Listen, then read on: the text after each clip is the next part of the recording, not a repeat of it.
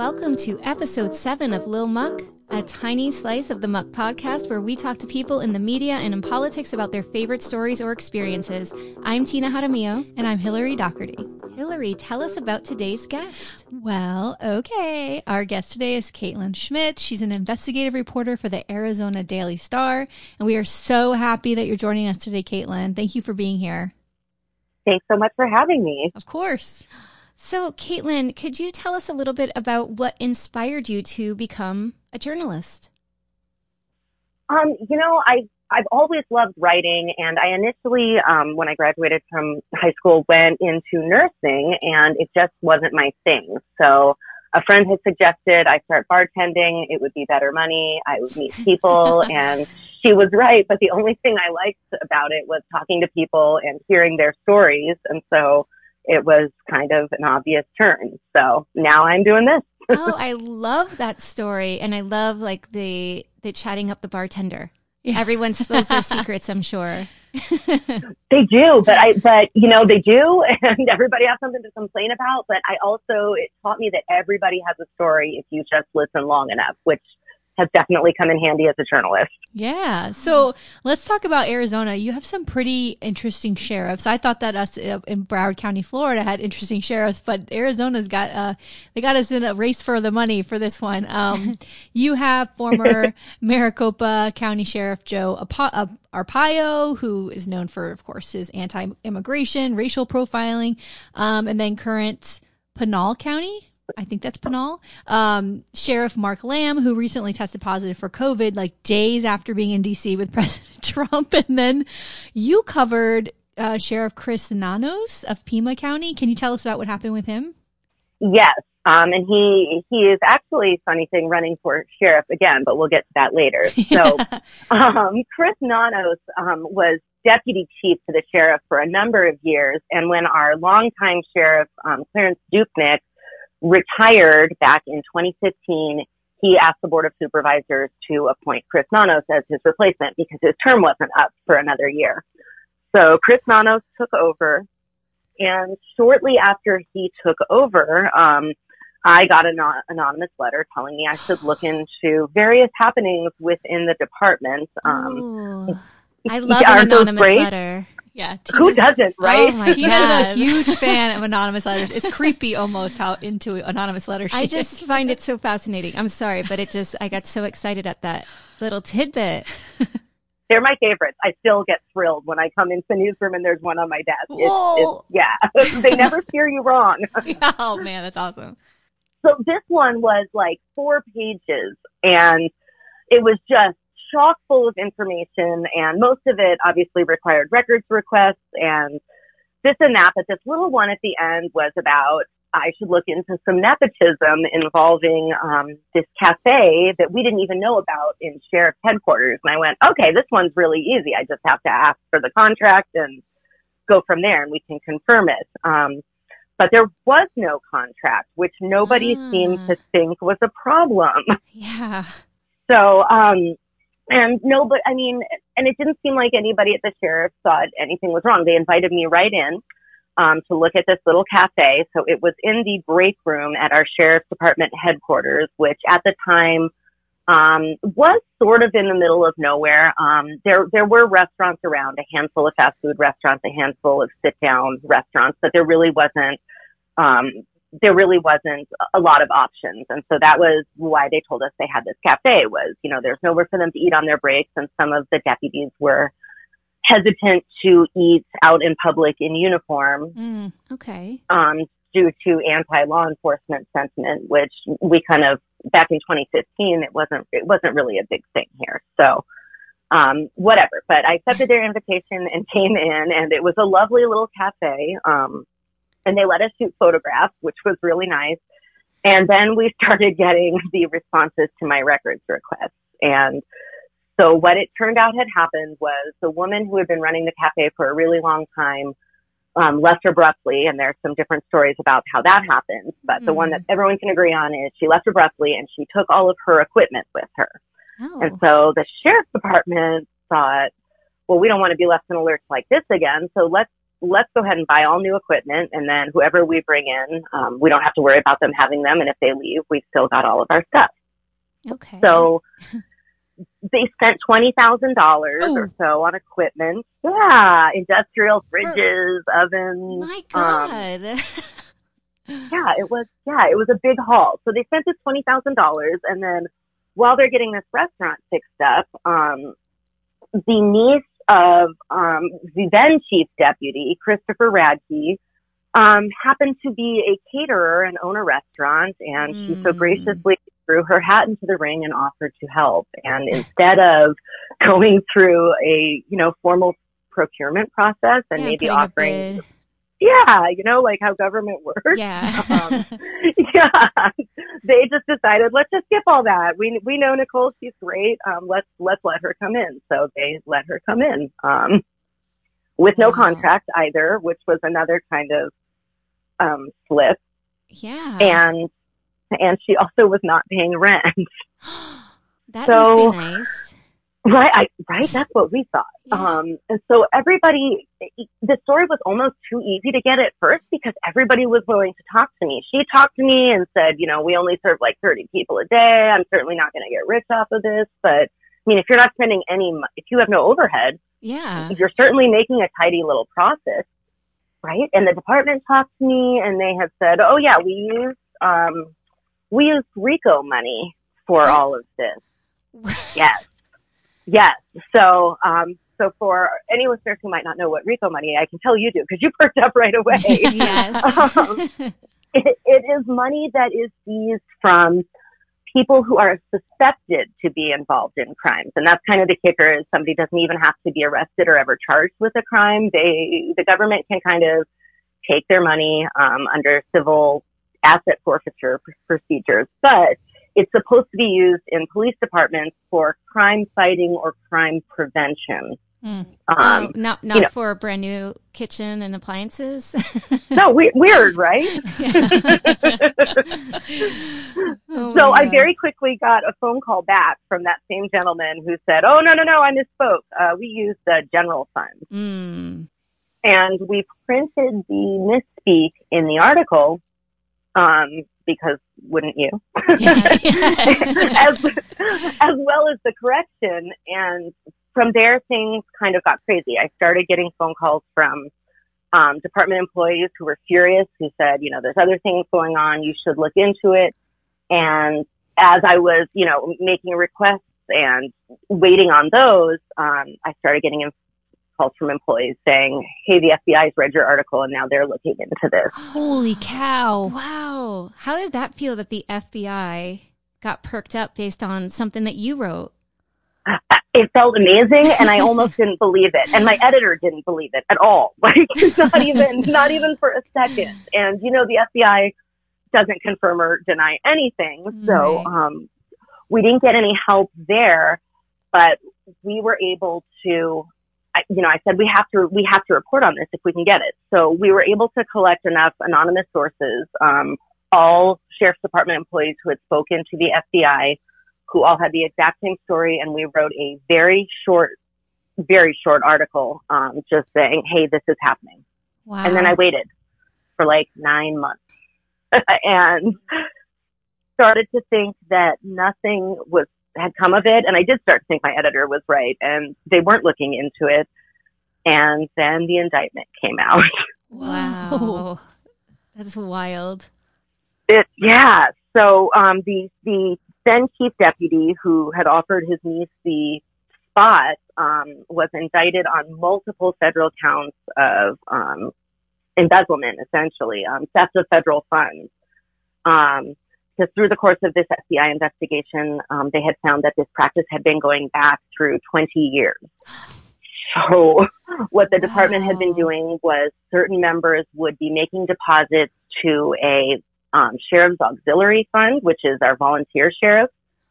And then they would take the money out of this account and kind of use it for whatever they wanted. Um, and we didn't, you know, we didn't there were like 11 different counts in the indictment. Um, there was the menu board used for the cafe. It was a lovely custom chalkboard um, that was several hundred dollars. That was on there, um, as was one of the microwaves. That was a Oh great feeling. Wow. um, but we also had things like model airplanes with their tail numbers uh, or with their badge numbers printed on the tail that then somebody thought that they wanted rush shipping for. That was a thousand dollar purchase.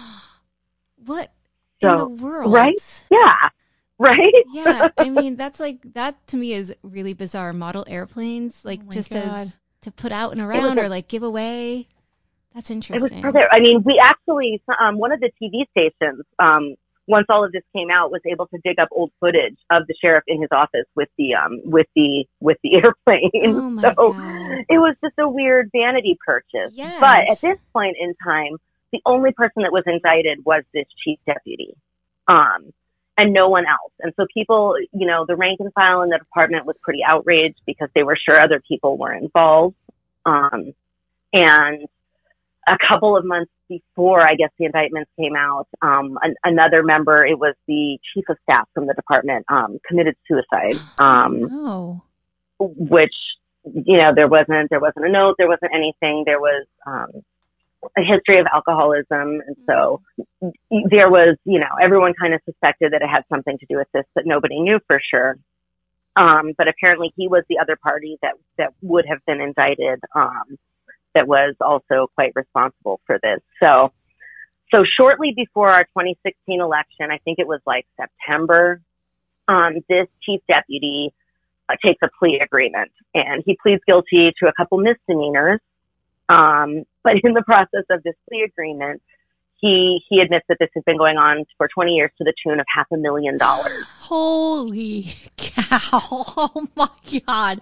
What in the world are people thinking? Right? I mean, and it was all discoverable by public records. While this was going Oh. on, we were able to pull, we were able to pull deposits and purchases from that auxiliary volunteer account to see what the money was being used for. And a lot of it was legitimate.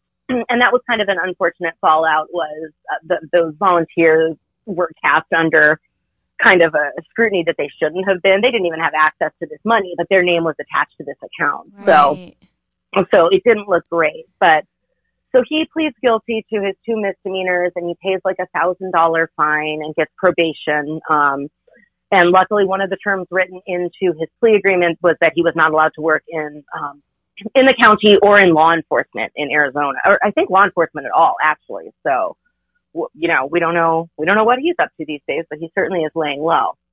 Um, but he didn't name any other names except for this man who was already dead. So our then sheriff figures vindicated, Mm. Right. you know, um, All the vindicated. witnesses are gone. But it- yeah.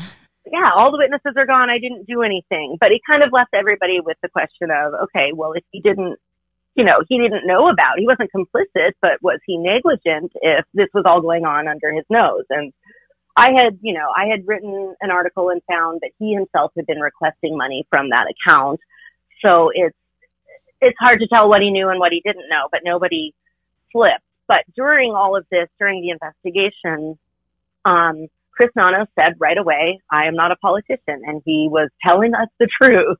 Um, Uh, when I first talked to him about the FBI investigation, his response was, doesn't the FBI have anything better to do? And if they need some real cops to help them do their jobs, I've got some. Wow. Ooh, I, my favorite And- thing that sheriffs always say is that they're not politicians. Meanwhile, they run for election. Yeah. They have to have Yeah. a campaign. I mean, you are, you are. Unfortunately, you have to start accepting that that part of it. Yeah, you are right now. And, you know, I mean, and to be a politician under those circumstances while you presumably, but your office for sure is under an investigation that you know about. Um, and, you know, he was, he was a good sport. I'll give him that. While all of this was going on, he participated in debates. He came into the newsroom for an editorial board. That year we had, um, a county attorney candidate, our sitting county attorney that refused to debate her challenger. So, I mean, he could have done that, but Yeah. he, he didn't. Wow. Um, but I don't think the way he handled the situation went over very well. So our newly appointed Democratic sheriff, um, in a largely Democratic county was unseated by his Republican challenger. Whoa. which was yeah, it yeah, it was it was quite shocking. Um, the former sheriff had been it was like 35 years, and he was a Democrat, so it had been a really long time since a Republican had held the seat. But that challenger came in um, as kind of a moderate, and Right. so. Anyways, Wow. but fast forward four years, and Chris Nanos is now back running for sheriff Yes. again. Wow. Do, do you think the people uh, of Pima have forgotten about his past corruption? I mean, has it been long enough that they don't remember? Nope, it has not. it has not. And so we're in kind of a weird position. So we're approaching our primary. It's a few weeks away. Um, he, Nanos has another Democratic challenger and it's this, he's a former sergeant named Kevin Kubitskey who, um, was very vocal during, during the last election. He actually filed an HR complaint, um, and an assault charge against Nanos because of a dispute they got into that involved a shove. Um, so it was it's kind of like these two guys are running against each other like this was the this was the battle that was meant to happen four years Yeah. ago when they were fighting um so no i don't i don't think people have forgotten um mr Kubitskey is certainly pointing it out and i think that if Chris Nanos prevails in the primary, um, Mark Napier will be quick to point it out, but he's running under the platform that the department asked him to come back and nobody has come forward to dispute that. So Wow. it's really uh, it's the wild west Yes. We are giving you a run for your money Yes. Oh my God. I mean, the thing that bothers me the most about this is that, um, uh, so, is that when people come back to run, um, it's almost as if they want you to look at them as if they were always innocent. You know, there's this Yeah. thing that happens where they're like, "Oh well, I wa- I wasn't indicted. Oh well, I didn't. You know, these things didn't happen to me. But meanwhile, they happened under your watch. You know, like they happened while you were in charge. yes. right and when he was chief deputy i mean when Clarence Dupnik resigned i i want to say he was 87 so Wow. There were questions about his capacity so chris Nanos was largely running the department for several years before he was appointed sheriff so Mm. you know, I mean, he was, he was, this was all happening under his watch for years. And it seems like the most egregious happenings involving this misuse of money was in those recent years. So he has acknowledged it, um, but he is, he is saying that it's an inherited problem from decades before and that, Mm. like you said, I wasn't indicted and I was cleared. And Yeah. So he's you know- just deflecting. yeah, he's just deflecting. And certainly, you know, I mean, they aren't they aren't really allowed to do much with RICO money on their own anymore. All purchases have to be any RICO expenditures have to be approved by our board of supervisors now, so that this won't ever happen again. What happens when it comes to endorsing candidates from a paper? Like I know here, when there's a primary, you know they're going to endorse someone. Does, does does that happen with your paper? Does is this guy is it he possibly going to get an endorsement, or will it go to the other Democrat? So we only do endorsements on primaries if that is where the race will be decided. Oh, Um. So we just endorsed a county attorney because we have three Democrats running, but Mhm. So, but it will be interesting to see what happens um, if if he wins. And frankly, I mean, I- I think he's got a good. I think he's got a good chance. He has more name recognition Right. than Kevin Kubitskey, and um, you know, Kevin Kubitskey was a sergeant. Um, that's a large leap to sheriff running the whole department. Um, so you know, but anything can happen. But I, yeah, I, I'm not covering this election. I've changed seats since then, but boy, I, they would, I mean, if they would let me sit in on that Zoom editorial board meeting, it does make it. I at least just want to listen because Right. it was, I mean, it's a repeat of four years ago. I mean, it's, it's quite, it's quite fascinating, but, um, you know, they'll be sure to address it. So I, I'm kind of hoping that it's a showdown of the last one, you know, Yeah. four years later, let's, let's see what happens. But yeah. I, I, these, I would never think to come back.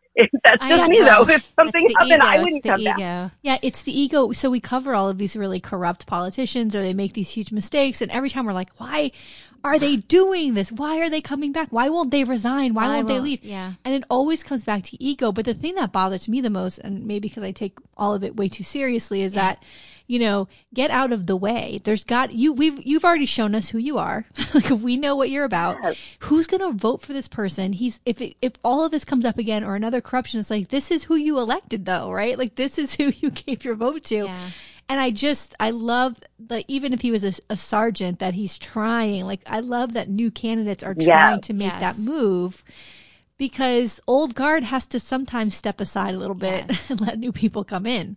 Yeah. Yes, yes, um, and it, yeah, it'll be it'll be really fascinating to see what happens. Um, I, I will say, you know, our moderately Republican sheriff, he he's been on Fox News a lot, but he hasn't he hasn't done anything aggressive or he hasn't done anything crazy. He didn't Yeah. test positive for COVID after Yes. refusing Oh to do the mask mandate and hanging out with the president. Oh So- my God. Girl, please. but I still think we are in a largely Democratic county and people have some problems with some of his values and his decisions. Um, and if, you know, if, and the rank and file in the department really is unhappy with him. We've heard, we've heard about it. We've covered it extensively. They don't, they say that he runs the department like it's the military. Um, so if their voices are heard, if they get out to the public, then we might have Chris Nanos or or Kevin Kubitskey. It's it's it's really a fascinating race. Um, but and I'm kind of sad I'm not covering it. Yeah. But I mean, the sheriff's races are always because, and we've talked to other um, journalists, and I, they it's kind of the same consensus. It's because it's such a powerful position. The budgets are really large, and these Yeah. these uh, elected sheriffs are are really really powerful, and so those races always get really interesting. they do and heated. Um, Yes. And you know, with with all of the focus on law enforcement and the issues, Yeah, um, yeah, it's it's an incredibly important position. I think sheriff and county attorney, I mean, are really the local ones that Yeah. people should be looking at. The power that goes into those. Um, so you know, I don't. I don't know. Um, it, it'll. It's been fascinating. So, Yeah, um, sure. and he hasn't really started campaigning yet. So, it'll be interesting to see what happens. We've got a couple weeks left. We all just got ballots in the mail this week, so I think it's really going to start to heat up.